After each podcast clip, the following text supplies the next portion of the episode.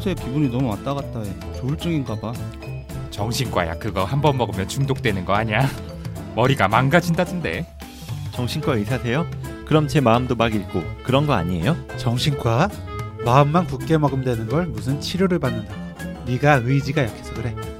정신과 의사들이 보여주는 정신과의 속살. 어디서도 듣지 못했던 정신과의 속사정 이야기. 내부자들.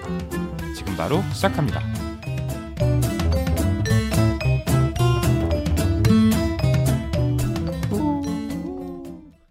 안녕하세요. 젊은 정신과 의사들이 하는 솔직하고 은밀하고 자상한 정신건강과 마음 이야기. 내부자들입니다. 먼저 소개부터 해주시죠. 안녕하세요. 손정연입니다. 안녕하세요. 김지용입니다. 네, 그리고 저는 윤희우입니다. 네, 저희가 새해 들어서 이미 정규방송 두 화 그리고 특별편 하나가 업로드가 됐어요. 근데 저희 녹음을 하는 거는 이번이 새해 첫 녹음이잖아요. 네. 그래서 뭔가 좀 달라진 것 같지 않나요? 그렇죠. 저희가 특별 방송, 잡담 방송에서 새해부터는 좀 여러 가지 변화를 시도를 해보자. 음. 또 의견도 좀 주시라 부탁을 드렸었는데 음. 그런 차원에서 저희가 항상 저희, 저희 서로 사이사이를 모함을 해주던 우리 모함왕 오동훈 선생님을 좀 하차를 시켜보게 되었습니다. 네, 동훈이는 제주도에 가족 여행 간다던데. 사실 요즘 제주도 공항에 지금 난리 났잖아요. 오늘도 폐쇄 아닌가? 출국 못, 아, 저기 출발 못 하지 않나요 지금? 어, 그러니까 이거 좀 약간 거짓말이 우리에게 걸린 거 아닌가, 약간 이런 생각이 들기도 하는데. 그러세요. 네, 재수 씨 얘기 한번 확인해봐야 되나 싶기도 하고. 하여튼 뭐 저희 모함이 없는 방송이 이번 기회에 될 수 있었으면 좋겠네요. 네, 그것도 그렇고 희우가 은근슬쩍 또 진행을 이렇게 시작하는 것 같은데 뭐 저대로 네, 되게 자연스럽게 이렇게 시작했는데 지난번에 진행했을 때 엄청 버벅였던 것 같은데 네, 이대로 놔둬도 되나요? 오늘따라 좀 많이 표정도 그렇고 말투가 좀 들떠 있어요. 혹시 들떠 보이는데 제가 전에 그 왜 희우도 이월 달에 조금 위험할 수 있을 것 같다고 말씀을 드렸었는데 지켜 지켜 보죠, 뭐 일단. 예. 모험왕이 사라졌다고 바로 또 다른 모함이 들어오는데 그냥 동훈이가 없으니까 그냥 진행하는 건데 그러니까 그냥 자연스럽게 본인이 시, 시작을 네. 하셨죠. 네. 한 달 남았네요. 음. 그러게요. 지금 네. 일월 네, 한 달. 손정연 선생님의 예언이 맞을지 틀리기를 네. 바랄게요. 네. 네. 정 못하는 것 같으면 프로 방송인 지용이 형이 낚아채 주시고요. 아 그리고 자꾸 이렇게 공격받으니까 오늘 개인 사정으로 못 온 규영이가 그나마 규영이가 제 편이었던 것 같아서 많이 그리워지고 있습니다. 네, 저희가 많이 모습을 바꿔보겠다고 했는데 시작부터 서로 모함하는 모습 보여서 죄송합니다. 새해에는 모함하는 것도 줄이고 양질의 방송 만들자고 다짐했었던 게 바로 얼마 전인데 벌써부터 흔들리는 것 같네요. 아무튼 이렇게 저희가 생각했던 새해 다짐이나 목표 이야기를 꺼내는 게 오늘 방송에서 다루려고 한 이야기하고 관련이 되어서였는데요. 새해가 되면서 새로운 목표를 세우는 것에 대해서 좀 물어보시는 분들이 있더라고요. 뭐 내가 지금 어떤 상황인데 이런 목표를 세우는 게 잘하는 걸까요? 아니면은 이게 정신적으로 부담이 되니까 좀 참는 게 나을까요? 뭐 이런 질문이나 아니면 나는 항상 새해가 되면 새로운 목표를 세우는데 문제는 그게 진행이 잘 안 되면 짜증이 나고 화가 나고 참을 수가 없고 그래서 주변 사람들하고 자꾸 싸우는데 어떻게 해야 될까요? 뭐 이런 말들도 들어봤고요. 음, 맞아요. 그렇죠. 그런 질문들 요즘 아무래도 새해니까 많이 들어본 것 같아요. 제가 뭐 들어본 거 생각나는 거는 이제 뭐 항상 새해 목표를 세우면 달성하기가 어려웠는데 어떻게 하면 중간에 포기하지 않고 끝까지 할 수 있을까요? 뭐 이런 질문도 들어봤고요. 음, 음. 솔직히 진료실에서 이런 말씀 들으면 뭐라고 답변해야 될지 잘 모르겠는 게 저 스스로도 계획을 세우고 나서 쭉 이어가는 게 쉽진 않거든요. 다들 솔직히 그러시잖아요. 아, 그쵸. 맞죠. 그런 방법을 알면은 저는 지금 더, 다 대단한 사람이 돼 있지 않았을까 싶은데 하여튼 이 방송 나가는 때가 일월 셋째 주쯤 될 건데 이 정도 시점이면은 이미 뭐 대부분의 음. 분들이 새해 계획 세웠던 것들이 뭐 이미 다 뭐 흔들리기 시작하거나 이미 흔들려서 뭐 포기를 하셨거나 그런 시점일 것 같아요. 음. 영어 학원이라거나 뭐 헬스장 같은데 제일 붐비고 이제 장사 잘 될 때가 일월 첫 주라고 그러죠. 근데 뭐 일월 말만 돼도 원래 예전에 오던 사람만 계속 이제 오게 된다고 하고. 저 같은 경우에는 뭐 헬스장을 이미 연말에 삼 개월 등록을 해놨어서 뭐 새해라고 뭐 딱히 돈, 돈 낭비를 하거나 할 일이 없었는데 대신에 운동복을 샀어요. 이런 기회가 나서 제가 백화점에서 물건 사는 사람이 아닌데 백화점에 가서 큰 맘을 먹고 샀는데 그 이후에 갔나? 안 간 것 같아요. 아직 운동을. 다들 뭐 비슷한 경험 있으실 것 같아요. 맞아요. 그 헬스장 하니까 떠오르는데 저도 헬스장 같은 곳 등록할 때 싼 곳 가지 말고 비싼 데 가서 등록해야지 이게 돈이 아까워서라도 다니게 된다 그러잖아요. 그런 얘기 있죠. 네. 음.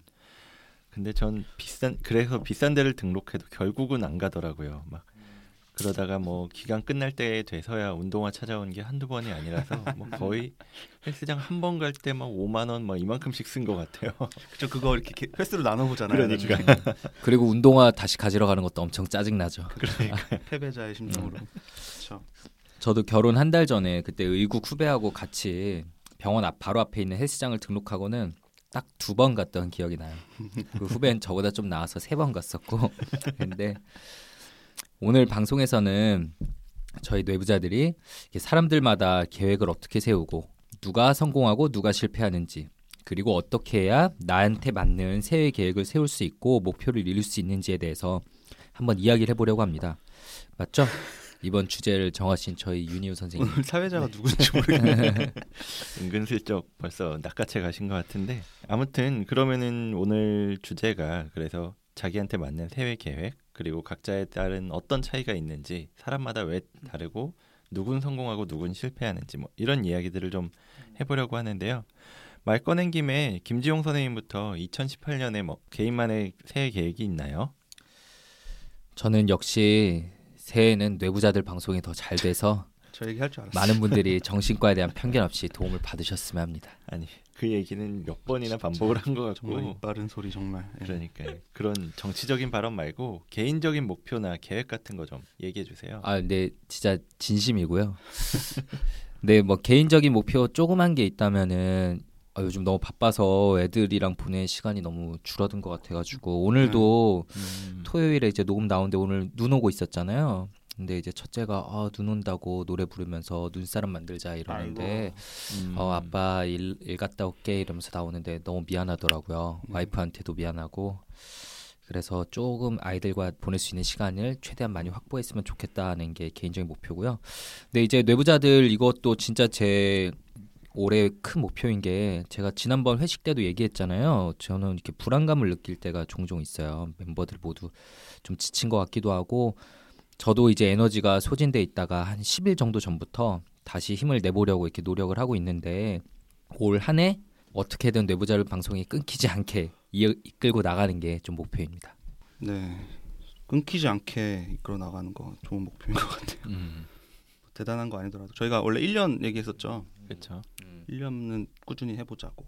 그러게요. 저도 그런 생각을 형 얘기 들으면서 다시 한번 해봤고 저는 제 새해 목표로 제 주위 사람들한테 조금 더 소홀히 하지 말자, 좀 더 신경을 쓰자라는 목표를 정한 게 작년 일 년 동안 제가 뭐 저기 병원 근무지가 옮기기, 옮겨지기도 하고 뭐 내부자들도 했었고 뭐 아이도 이제 조금 크, 크게 되면서 뭐 여러 가지 같은 생활의 변화가 많이 있었는데 그러다 보니까 뭐 저희 부모님이나 뭐 주위에 예전에 친했던 뭐 친구들 뭐 그런 사람들한테 연락도 잘 못하고 뭐 중요한 일들을 챙겨주지도 못하고 뭐 그랬던 게 많은 것 같아서 새해에는 조금 그런 부분들을 신경을 쓰자라고 소소한 목표를 세웠습니다. 음, 네, 정연이 말 들으니까 저도 가족들하고는 좀 더 지난 한 해 동안 대화도 많이 하고 통화도 좀 더 했었던 것 같은데 친구들은 정말 많이 연락을 줄였었던 것 같아요. 저도 모르는 사이에 뭐 만난 횟수도 많이 줄어들었고 그랬는데 올해는 좀 친구들도 다시 연락도 많이 하고 그래 보려고 생각을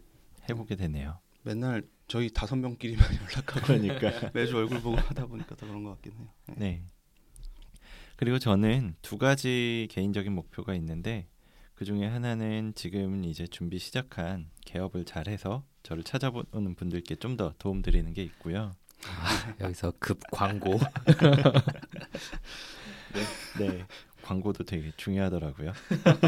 아무튼 개인적인 목표는 맞습니다. 그리고 또 한 가지가 건강을 위해서 제가 좀 운동도 하고 체중도 줄이려고 해요.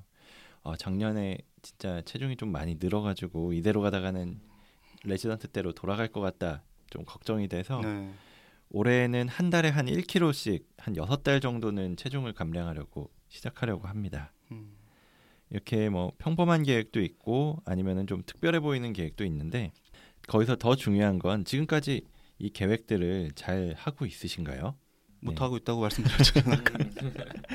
네, 저는 뭐 아직 올해가 시작된 지 한 달이 안 돼서 한 달에 일 킬로그램가 줄었는지는 확인을 할 수 없는 시점이긴 한데 이제 얼마 안 남았으니 걱정이 되긴 합니다. 그리고 뭐 춥다라는 핑계로 운동도 많이 못했는데 그래도 집에서 할 수 있는 맨손 운동은 하고 있지만 그 운동으로 치기도 좀 어렵기도 해서 부끄러운데. 맨손 운동이요?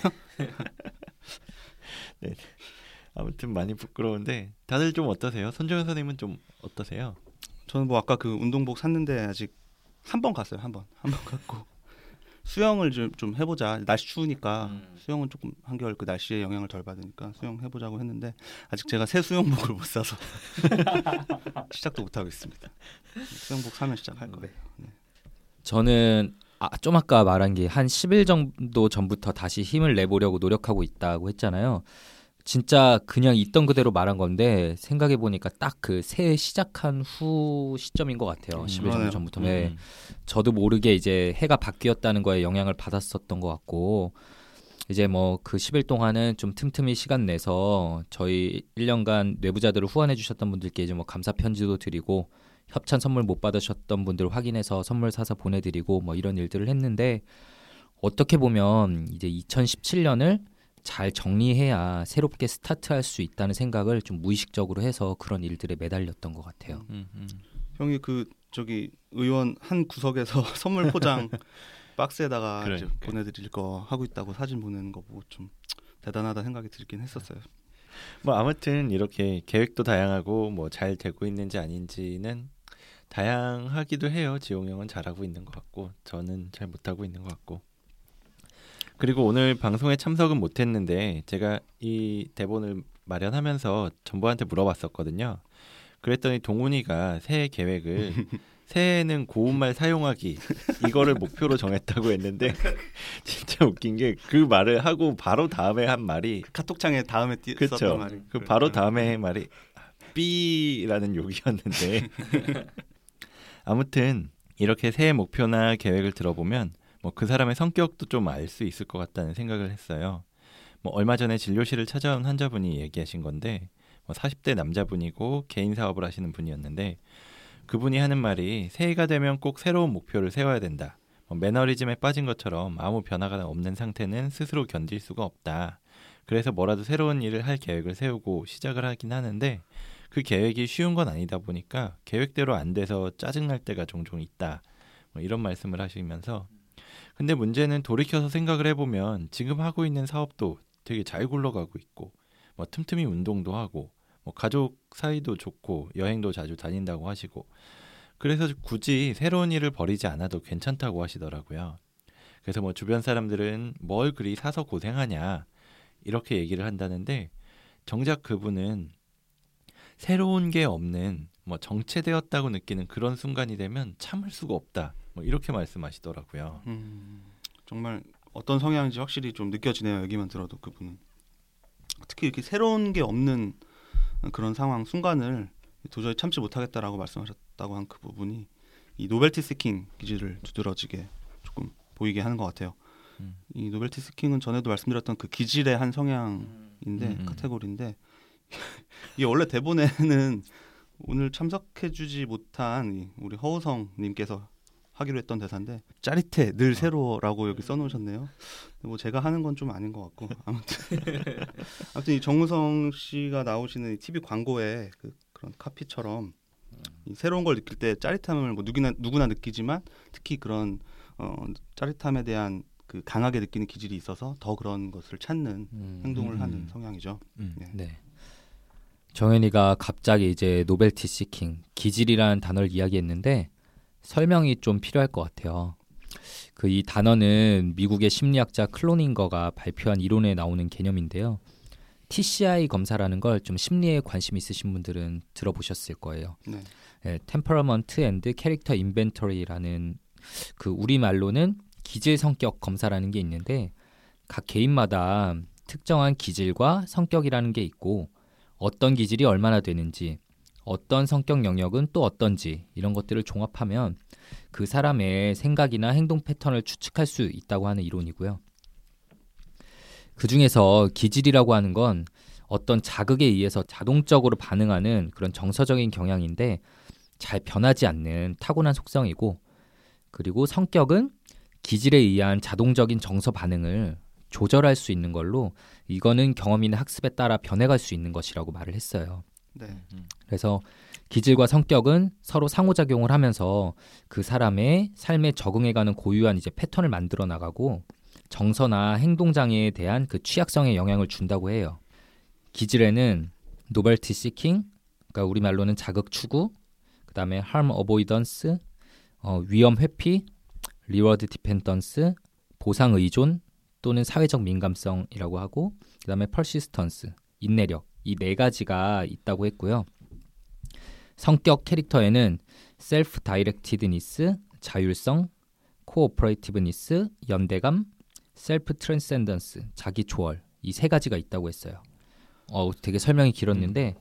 각각에 대해서 간단하게만 이야기를 드리면 좋을 것 같아요. 손정연 선생님께 이제 좀 바톤을 넘겨볼게요. 네. 더 긴 설명은 뭐 저한테 넘기시는데 이 캐릭터에 대해서 말씀드리는 게 처음인데, 이 기질, 템퍼러먼트에 대해서는 이전에 한번 말씀드렸었죠. 저희가 자세히 음. 그 한 번 더 설명을 드리고 넘어갈게요. 최대한 쉽게 설명을 드려서 좀 네 가지 기질에 대해서 말씀을 들어볼 건데, 첫 번째 노벨티 스킹 자극 추구는 새로운 자극에 쉽게 끌리면서 아까 말씀드렸다시피 그것에 관련한 행동이 쉽게 활성화되는 경향으로서 흥분, 그리고 보상, 즐거움이죠. 그런 것들을 추구하고 처벌이나 어떤 지루함, 단조로움을 적극적으로 회피하는 성향이라고 합니다. 음. 당장 눈앞에 좀 새롭고 신선한 게 있으면 하고 싶고, 뭐 이렇게 새로운 물건이 있으면 충동적으로 물건을 산다거나, 그러니까 뭐 돈을 모으는 것보다는 지금 바로 써버리는 경향이 더 크겠죠. 이렇게 되면. 그리고 이렇게 비난받거나 그런 고통스러운 심리적으로 힘든 상황에서는 그 위기를 모면 일단은 모면하기 위해서 이렇게 어떻게든 둘러대는 행동을 하기가 쉽고요. 그리고 이 위험 회피는 말 그대로 위험하거나 어떤 혐오스러운 자극이 있을 때 이 행동이 바로 이렇게 위축되고 어, 억제되는 경향으로서 음. 처벌받거나 내가 위험에 처할 게 예상이 되면 그걸 피하기 위해서 행동이 프리징, 이렇게 멈춰버리는 거죠. 음. 저도 이런 성향이 있는데, 그래서 어떤 일이 어떤 실제보다도 어, 이렇게 수행을 하기 전에 아 저건 어려울 거야, 위험할 거야, 난 못할 거야 이렇게 예상을 해서 걱정이 많고, 특히 이제 새로운 일을 해야 될 때 긴장을 더 많이 하게 되는 거죠. 제 얘기네요 완전. 그러다 보니까 쉽게 지치고 피곤해져서 이제 에너지가 없다, 기운이 없다고 느껴질 때가 많, 많게 되고요. 다음에 이제 사회적인 민감성은 다른 사람과의 어떤 사회적인 애착을 이루기 위해서 그런 사회적인 보상 신호에 민감하게 반응하는 경향입니다. 이게 말이 좀 어려운데 별거 아니에요. 그 다른 사람이 칭찬을 뭐 누구나 받고 싶어하고 좋아하지만 특히 그런 칭찬을 받는 것을 더 원하고, 이 상대방의 감정을 민감하게 파악을 하면서 거기에 따라서 자신의 어떤 정서 반응이나 행동 반응이 달라지는 경향성을 말하는 겁니다. 음. 어, 뭐 좀 안 좋은 얘기로만 들릴 수가 있는데, 이런 특성이 강하면 타인의 감정에 공감을 더 잘할 거고, 자기 얘기도 조금 더 자세하게 섬세하게 할 수 있는 편이고, 그러니까 내 고민을 친구들한테 이렇게 자주 얘기할 수 있게 되는 성향이 있는데 공감을 받기도 쉬울 거고요. 근데 반대로 다른 사람들이 좀 나를 어, 좋아하는 것 같지 않다라고 느끼면 그게 사실이건 아니건 쉽게 상처를 입고, 또 반대로 너무 쉽게 나를 오픈하다 보니까 상처를 받기도 쉽고, 뭐 그런 성향이라고 볼 수도 있고요. 그리고 마지막으로 네 번째 인내력은 그때그때 눈앞에서 얻을 수 있는 이득이 없다고 해도 한번 목표를 가지고 시작을 하면 일정 시간 동안 꾸준히 하려고 하는 성향이죠. 말 그대로 인내력을 말하는데, 이런 성향이 높으면 어려운 일을 수행을 할 때 끝까지 해내려고 하고, 또 성취해낼 가능성도 당연히 높아지는 반면에 어, 좀 안 좋은 측면으로서는 내가 하고 있는 어떤 모든 일에서 남들보다 잘하고 싶고, 그러다 보니까 지치고 굉장히 어, 번아웃 될 때까지 내 자신을 몰아붙여서 좀 힘들 수 있다는 어, 가능성이 있죠. 음, 네, 정말 길게 잘 설명해 주셨는데요. 아, 그래도 어떤 이야기인지 좀 와닿게 이야기해 주신 것 같아요. 그 다음은 캐릭터, 성격의 요소들을 한번 이야기해 드려볼게요.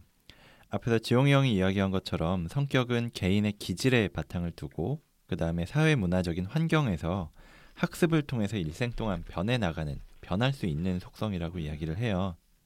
거기에 자율성, 연대감, 자기초월 이 세 가지가 있다고 이야기를 했는데, 우선 자율성은 자신이 주체가 돼서 어떤 선택한 목표나 가치를 이루어 나가기 위해서 그 자기의 행동을 상황에 맞게 조절하고 적응하는 그런 능력이라고 하고요. 그래서 자기의 선택에 대한 책임을 받아들이고 의미 있는 목표를 추구하고, 그리고 이 과정에서 스스로가 주도한다고 생각을 하고 또 스스로의 한계를 받아들일 줄 아는 성향이라고 합니다. 그 다음 연대감은 자기를 사회의 한 부분으로 이해하고 동일시하는 정도라고 이야기를 하고요. 다른 사람들을 얼마나 받아들일 수 있는지 그걸 측정할 수 있는 성향이고, 다른 사람을 공감하고 따뜻한 마음으로 도움을 줄 수 있는 그런 성향이라고 합니다.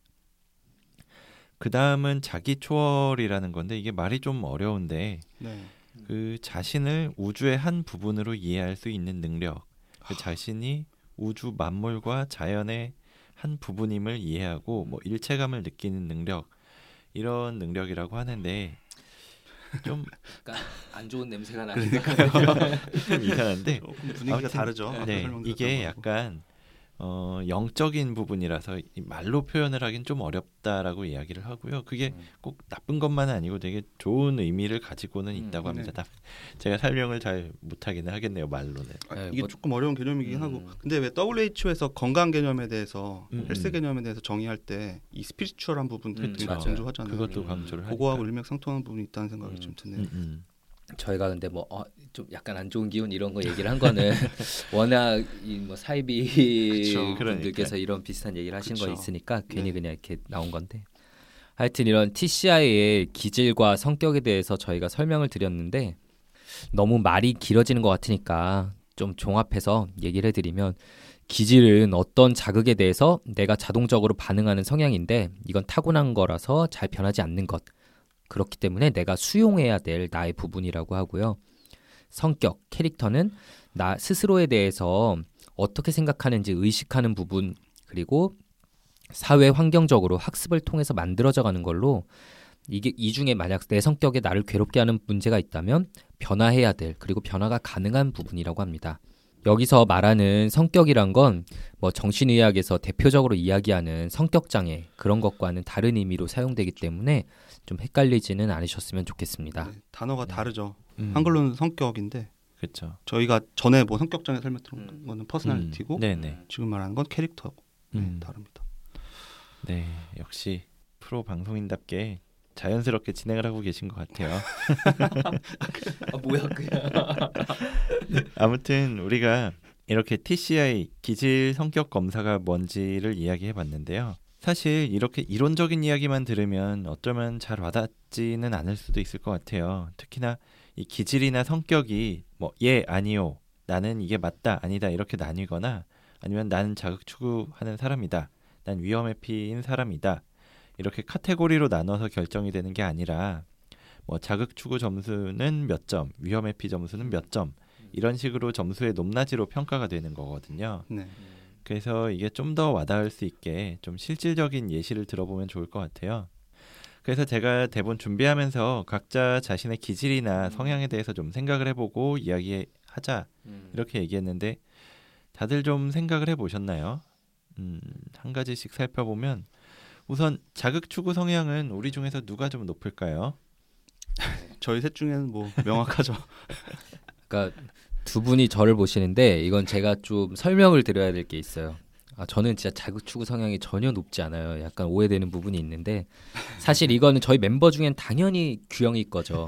그거는 모두가 인정할 텐데 이 자리에 없고, 제가 예전에 학생 때 이제 뭐 그 게임하고 농구에 이제 중독 수준으로 빠졌었던 그런 이미지가 있어서 음. 자극 추구 성향이 높다고 우리 멤버들도 생각하실 수 있을 것 같긴 한데, 이미지가 아니고 팩트인데, 특히 희우는 이제 대본에 제가 새로 나온 게임에 쉽게 빠지곤 했었다고 적어주셨는데 그건 전혀 그렇지 않아요. 저는 위험 회피 기질이 높은데, 그래서 지금 다들 하시는 이렇게 코인이나 주식에도 저는 한 번도 손을 댄 적도 없고, 사실 무서워서 못하겠거든요. 불안해서. 음. 음. 아니, 형 게임에 되게 금방 빠지는 거 아니었어? 아, 얘 형 흑역사라서 좀 말하기가 좀 조심스러울 수도 있는데 형이 우리보다 입학은 음. 먼저 하고 졸업은 같이 한 게 이 음. 게임에 그냥 빠져서 그랬었더라고 소문을 들었었는데. 네, 뭐 게임을 진짜 많이 하긴 했었는데 정말 많이 했었죠. 근데 딱 그 처음에 생각나는 게 제가 중학교 이 학년 후반에 이렇게 스타크래프트가 처음 나왔던 것 같아요. 그리고 중삼 때 모든 아이들이 피씨방에 가기 시작했어요. 음, 이제 같이 뭐 맞아요. 축구하고 농구하고 학교 끝나고 그러던 애들이 다 피씨방에 가는 거예요. 음, 근데 음. 저는 진짜 위험 회피 기질이 높았는지 끝까지 안 가고 버텼어요. 아 진짜요? 네, 진짜 끝까지 오. 안 했어요. 끝까지 안 했는데 나중에는 애들이 거의 강제로 끌고 갔거든요. 막 그러면서 사 대 사 팀플에 강제로 집어넣고 아, 사람 수 맞춰야 되니까 네. 그런 거 있었죠. 근데 아마 저의 그 대학 친구들은 전혀 믿지 못할 이야기였지만 처음에는 이제 저도 게임을 잘 못해서 서로 저랑 같은 팀 안 하려고 하고 예, 막 그랬던 시절도 당연히 있었거든요. 저도 게임 안 좋아하고. 그리고 저는 게임도 스타크래프트 이거 하나 말고는 전혀 하지를 않았어요. 생각해보면은 음. 쉽게 시작하지를 못해요. 제가 새로운 거를. 인정. 네, 근데 긴 탐색 끝에 시작하면 정말 파고들게 되긴 하는데 사실 자극추구 성향이 큰 규영이 보면은 게임 두세 개를 동시에 하고 있고 볼 때마다 게임이 바뀌어 있잖아요. 새로운 거. 바뀌어요? 네, 어, 몰랐어요? 몰라요. 네, 계속 규영이는 새로운 트렌드를 계속 쫓아나가요. 아, 그러니까. 네. 그러게요. 그 규영이가 있었으면 더 이제 본인 얘기 듣고 해서 더 이제 예시로 들기 좋았을 텐데 옆에서 보면 좀 막 부지런하고 막 그런 편은 아니잖아요, 규영이가. 그렇죠. 근데 뭔가 이렇게 새로운 일을 다 같이 아니면 혼자 시작하려고 하면 제일 먼저 빠르게 나서서 음, 음, 그 트렌드를 알아보고 음, 음. 추구를 이제 일을 시작을 하고 음, 음. 팟캐스트도 규영이가 사실 작년 초 자, 재작년 말쯤에 하자고 그러니까. 얘기를 했던 게 기억이 나네요 지금. 음. 솔직히 이제 술 먹고 집에 같이 가는 길에 규영이가 이런 게 있는데 해볼 생각 있냐 음. 난 했으면 좋겠다라고 했는데 뭐 말로는 어 그래 생각해보자라고 했지만 저는 뭐 생각 없었거든요 별로. 저도 다들 그러니까 비슷비슷할 설마 일 년 사이에 이런 변화가 있을 거라고 생각도 못했는데 음. 그런 거 보면은 규영이가 정말 이제 뭐 추진력도 있지만 그런 자극추구 성향이 높다고 볼 수도 있겠네요. 음. 네 맞아요. 이렇게 이 자리에 없는 규영이가 더 빈자리가 느껴지고 있네요. 그 다음은 이제 위험회피 기질인데요. 이거는 저는 스스로 생각해봤을 때 이 위험회피 점수가 좀 낮은 것 같아요. 사실 뭐 뭐가 위험한 게 있을까 싶기도 하고 뭐 제가 좀 너무 낙관적이게 생각하는 걸 수도 있는데 뭐 뭐든지 하는 일이 잘 안 될 거라는 생각은 별로 안 하거든요. 그리고 뭐 뭐가 잘 안 된다고 해서 그게 뭐 큰일인가 싶기도 하고. 이 부럽네요 참. 근거 없는 저 자신감이 뭐 능력이 있으니까 뭐 저런 게 생겼겠죠. 저는 반대로 불안이 굉장히 높은 거 뭐 이제 다 아실 텐데 웹, 저는 이 위험회피 성향이 높아서 그런 것 같다는 생각을 늘 해요.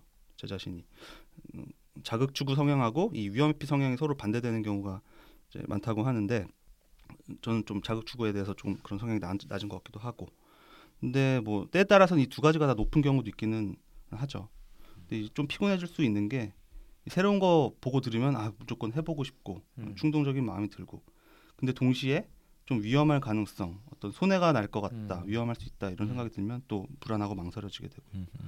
그러다 보니까 하고 싶은데 하지 못하겠는 상태가 돼서 좀 우유부단하게 보일 수가 있는 거죠. 새로운 거 얘기 듣고 어, 남들이 재밌다 좋다 하면 진짜 하고 싶다는 생각이 들었다가도 또 뭐 혹시 했다가 손해보면 어쩌나 생각 들기도 하고 또 나는 시작했다가 완전히 막 중독되고 빠져버릴 텐데 하는 생각이 들어서 아예 발을 안 들이겠다 뭐 이렇게 말씀하시는 분들이 음, 있죠. 음. 그렇지만 또 그런 분들은 계속 자꾸 하고 싶다 이거 해봐야 되나 그런 생각이 머릿속에 맴돌고 그래서 결국에 시작을 하고 그 다음에 또 걱정을 하고 음. 그런 분들이 있어요. 그렇죠. 네. 자극축성과 위험회피성이 동시에 있으면 네. 음, 어, 음. 결국은 하면서 계속 힘들어하시는 분들도 음, 있죠. 맞아요. 다음으로 이제 사회적 민감성 혹은 보상 의존이 있는데 다른 사람들이 나보고 잘한다고 하고 칭찬해주면 정말 기분 좋고 몰입하고 그런데 조금만 안 좋은 얘기하면 진짜 계속 생각나고 후회하고 곱씹고 그런 거죠. 음. 진료실에서 정말 자주 듣게 되거든요. 자신의 음. 그런 부분 때문에 너무 힘들다. 직장 상사한테 조금만 안 좋은 얘기 들으면 그날 침대에 누워서 계속 그 소리가 맴, 음, 음, 이렇게 맴돌아서 음. 잠을 못 이룬다 하시는 분들 많아요. 음. 저는 또 이 중에 없는 멤버 얘기를 하자면 저희 중에 약간 동훈이가 그런 이런 사회적 민감성이 높지 않나 생각해봤어요. 예전에 저랑 둘이 방송 게스트로 나간 적이 한 번 있었는데 끝나고 술 한잔 하는데 방송 잘한 건지에 대해서 계속 해서 곱씹고 후회하더라고요. 그래서 저는 그 당시에는 음. 좀 놀랐어요. 음. 제 머릿속에 있는 동훈이 이미지는 그런 사실 걱정이 하나도 없을 줄 알았는데 음. 본인이 되게 솔직하게 얘기하더라고요. 막 이러면서 좀 말도 안 되는 얘기도 하면서 막 내가 자존감이 낮잖아 형 막 이러면서 오, 그래요? 그래서 뭔 헛소리야 막 이러면서 들었는데 계속해서 자기에게 너무 신경 쓰여서 힘들다 이런 음. 얘기를 하는데 아 이런 사회적 민감성이 좀 동훈이에게도 있었구나 생각이 음. 들었었어요. 네, 뭐 동훈이도 이렇게 사회적 민감성이 높고 저도 그렇게 생각 안 하는 사람들이 좀 많이 있는데 저도 스스로가 사회적 민감성이 좀 높다고 생각을 해봤어요. 네, 아니, 지금 웃고 있는데 제가 남들이 하는 말 잘 안 듣고 좀 맘대로 한다라고 해서 좀 이게 사회적 민감성이 낮을 거라고 생각을 하시는 것 같은데 그래도 저도 누가 저 잘하고 있다고 하고 그래야지 더 열심히 하고 누가 뭐 조금이라도 안 좋은 소리 하면은 진짜 계속 곱씹고 그러거든요. 지금 말한 건 그냥 사람의 본능, 본성 같은 거고 정도의 네, 문제인데 그런데. 제가 봤을 때는 그 정도가 정말 낮은 편인 것 같아요. 맞아요. 뭐 그 같은 학년 백 명이 다 같이 불안해할 때 혼자서 막상 당사자인 그쵸, 자기는 태연하게 그쵸, 있었잖아요. 그렇죠. 저 지난 시간에 얘기했었죠. 이 경고하다는 별명이 뭐 학생 때부터 전공의 때까지 해서 음. 계속 있는데 괜히 생긴 별명이 아니죠. 스스로를 좀 돌아보시고 뭐 오히려 사회적 민감성 높은 건 뭐 저죠. 저는 지금 뭐 팟캐스트 한지 거의 일 년 됐지만 지금도 이렇게 말 실수하면 어쩌나 떨려요. 음. 손정연 선생님은 모든 기질이 다 높네요. 그러게요. 어 그러네요. 이건 뭐죠? 야, 그게 다 높으면 이 마지막 것까지 높으면은 진짜 좋을 텐데 음. 그 마지막 아. 항목이 인내력이거든요. 그러게요. 아, 저는 다른 것보다도 이 인내력은 진짜 낮다라고 생각이 들어요. 앞에서도 얘기했었는데 헬스장 가서 운동하는 것도 꾸준히 해야지 몸도 튼튼해지고 그러잖아요. 당장 며칠 간다고 해서 근육이 생기는 게 아니라 오히려 진짜 안 하다가 하면은 바로 막 여기저기 쑤시고 아프고 막 그러니까 금방 그만두게 되고 진짜 헬스장 등록을 해본 데는 정말로 열 군데는 더 될 것 같은데. 아 그래요? 대단하다. 네, 진짜 한 그만큼 될 것 같은데 네. 가본 횟수가 한 삼십 번 될까? 한 군데당 한 세 번씩은 간 그럴 것 같아요. 호객님이시네. 그러니까 진짜 쓴 돈만 얼마인지 모르겠는데 거의 항상 처음 한 달 정도는 그래도 한 두세 번은 가는데 그러고 나서는 진짜 한 몇 달짜리 등록해놓고 마지막에 기간 끝난다라는 문자 받으면 조용히 가가지고 신발만 찾아오고 어쩌다가 그 뭐 트레이너분하고 눈 마주치면은 그냥 조금 하는 척하다가 가고 아 바로 갖고 오기 민망하니까 그러니까요. 그러네요. 네. 그래서 지금도 몸 상태가 그러신 거군요. 네, 네. 그렇습니다. 네. 아니 뭐 저도 마찬가지고 이게 그러니까 인내력이라는 게 뭐 심리적인 부분도 있고 이 피지컬 신체적인 부분도 이렇게 같이 복합적으로 작용을 할 것 같아요. 음. 저는 전에도 뭐 그랬었던 편인데 요즘엔 정말 어, 할 일이 있어도 그냥 졸리고 정신적으로 지치면 자버려요. 음. 전에도 그랬죠. 계속 표정들이 다 그 표정 짓고 있으신 것 같은데 전보다 더 그래요. 이게 나이 들어서 뭐 조금 더 그런 거고 이게 뭐 신체적으로 전보다는 조금 이제 약해져서 그런 거라고 핑계를 대긴 하는데 아무튼 저도 인내력에 대해서는 조금 문제가 음. 많다고 스스로 생각을 합니다.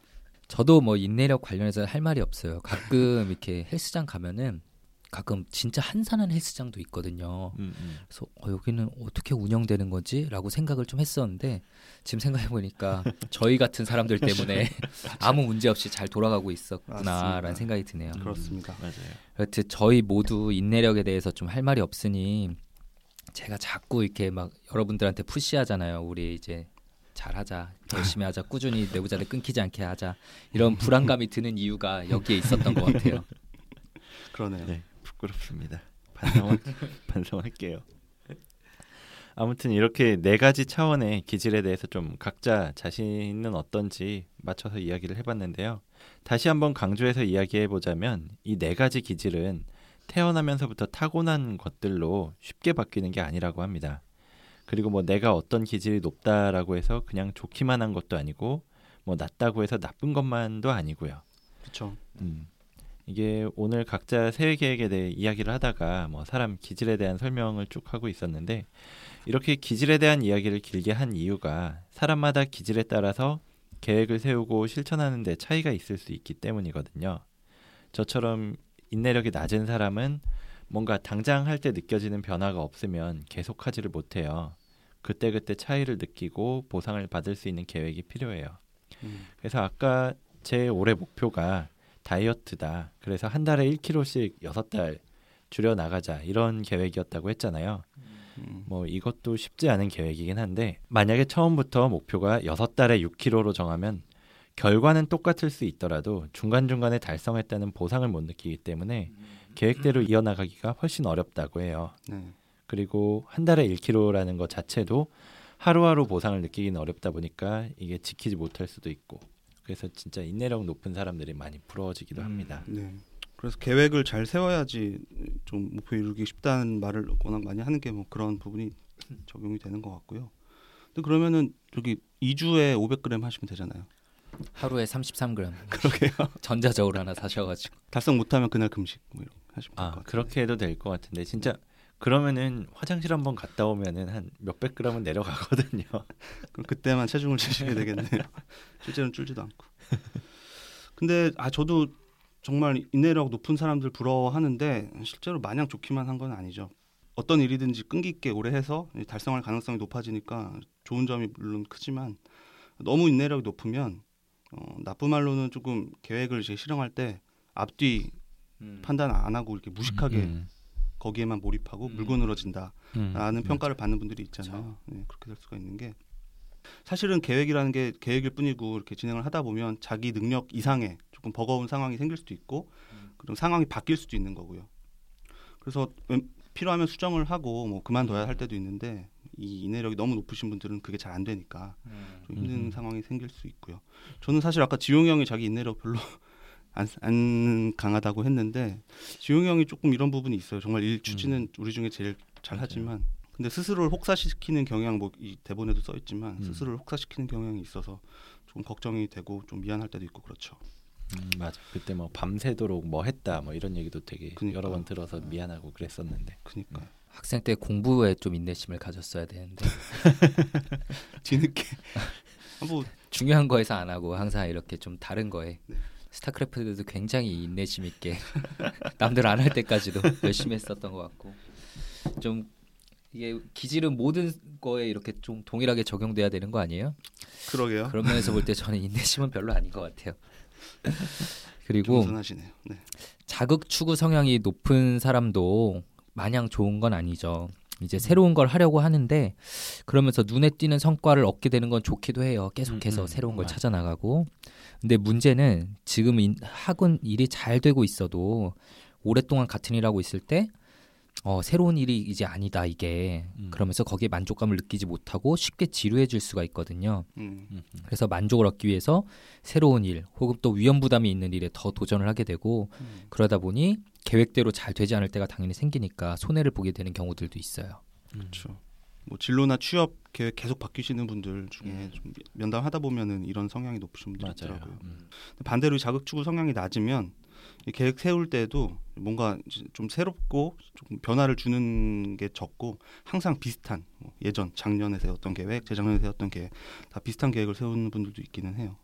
평범한 조금 계획을 세우게 되는 경향이 있는데 또 한편으로는 그런 자극추구 성향이 높은 다른 사람이 세운 뭔가 그런 신선하고 획기적인 계획하고 비교를 하면서 아 나는 왜 항상 이렇게 뭐 단순하고 늘 같은 계획만 세우지 자책을 하시기도 하고요. 음, 맞아요.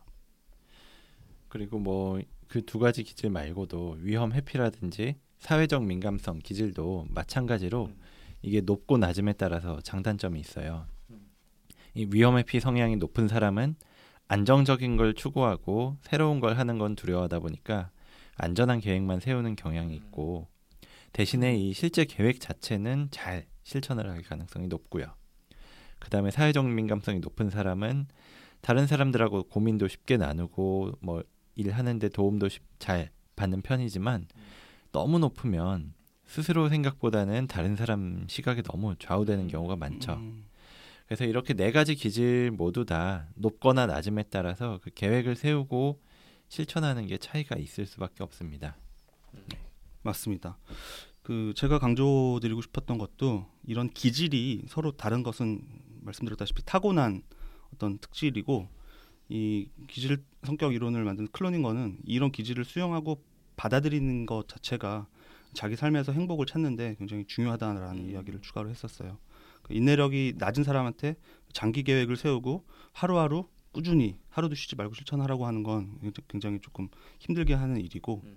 예, 위험 회피 성향이 높은 사람한테 조금 뭐 리스크를 높게 걸고 어, 그런 새로운 계획을 계속해서 실행을 해봐라라고 그렇게 하는 것도 좀 무리인 거죠. 음. 그래서 각자 기질을 아예 뒤집어서 어, 내가 낮은 거를 아주 높게 바꾸겠다 이렇게 쓰는 것보다는 음. 중간에 잠깐 언급했던 이 세 가지 캐릭터 성격 부분의 어떤 긍정적인 그리고 점진적인 변화를 음. 어, 노력을 해서 자기의 기질과 그리고 주위 환경에 적응을 하는 게 이런 심리적인 웰빙, 행복에 가장 큰 기여를 한다는 어, 클로닝어의 이야기가 있었습니다. 네, 그 자기의 기질을 수용한다는 게 사실은 좀 어려운 일이기도 한데 음. 그게 사실은 바뀔 수 없는 거다 보니까 빨리 수용하고 적응하고 새로운 방법을 찾는 게 사실 좀 현명한 음. 일이죠. 네. 그리고 저희가 오늘 이제 방송 초반에 이렇게 계속해서 뭔가를 안 하고 있으면은 불안하고 음. 그렇기 때문에 자기를 조금 이렇게 힘들게 피곤하게까지 하면서 일을 추진해 나가는 사람들을 오늘 이제 좀 자극 추구성 이런 음. 기질을 통해서 설명을 드렸는데 그런 얘기를 오시는 분들은 생각보다 꽤 많아요. 근데 네. 보면은 그중에 자극 추구성 기질 때문에 그런 분도 있지만 기질이 아니라 이제 하이 이고 아이디얼 자아 이상이 너무 높은 그쵸. 분들도 기준이 그, 너무 높으신 네, 분들이 있죠. 그것 때문에 고생하시는 경우들이 있거든요. 맞아. 근데 그런 경우는 사실 바뀔 수 있는 거니까 음. 어 그리고 그게 생각보다 굉장히 흔하기 때문에 다음에 언제 저희 그거에 대해서도 한번 좀 얘기해보고 음. 그런 네. 경우는 음. 어떻게 대처해야 되는지도 한번 네. 말해보면 좋을 것 같아요. 네, 네 맞아요. 그래서 오늘 뭐 정연이나 지용이 형이 정리를 하면서 얘기한 것처럼 각자가 가지고 있는 기질은 서로 많이 차이가 있어요. 뭐 어떤 사람은 이렇다, 어떤 사람은 이렇다. 근데 그 기질 중에선 얼핏 보면은 어 저거 되게 좋아 보인다, 저 사람 성격 되게 좋아 보인다 이러면서 정말 뭐 규영이처럼 새로운 거 막 시도하고 재밌는 거 하는 거 같고 그럴 보이는 걸 보면 가끔 부러워지고 그럴 때도 있거든요. 아, 난, 난 왜 저런 거 못 찾아서 하지? 아니면 난 왜 끈기가 없지? 뭐 이런 생각하면서. 근데 그거 자체를 그런 기질 자체를 너무 바꾸려고 노력을 하면은 그게 그렇게 도움이 되지 않는다고 해요. 아까 정연이가 뭐 사이콜로지컬 웰빙, 심리적인 행복 이야기를 했는데 그 심리적인 행복을 위해서는 그런 기질을 바꾸려고 노력을 하는 게 아니라 성격, 캐릭터를 발전시켜야 된다, 발달시켜야 된다 그렇게 이야기를 했거든요. 그래서 이 방송 들으시는 분들도 지금 뭐 세운 세회 계획이 실천이 잘 되고 있는 분도 있겠지만 잘 안 되고 계신 분들도 있을 거예요. 그러면은 한번 자기의 기질은 어떤지 그래서 그 기질에 맞는 계획이었는지 아니면은 좀 아 이건 나한테 맞지 않는 계획이었는지 이런 걸 한번 살펴보면은 분명히 다시 그 계획을 수정하고 어떻게 하면 잘 이어나갈 수 있는지 계획 세우는 데 도움이 될 거라고 생각합니다. 그럼 마지막으로 저희의 소통 창구를 알려드리도록 하겠습니다. 예, 페이스북과 카카오톡 플러스 친구에 뇌부자들이라는 계정으로 저희가 방송에서 못다한 이야기들 그리고 더 자세한 소식들 전해드리고 있으니까 이 친구 추가하고 팔로우 하셔서 구경하시고 피드백 해주시면 감사하겠습니다. 네, 그러면은 이렇게 저희 이십오 일화 정비소 시간 여기서 마무리를 지으려고 하고요. 저희는 다음 방송에서 더 유익하고 알찬 내용으로 찾아뵙도록 하겠습니다. 감사합니다. 감사합니다. 감사합니다.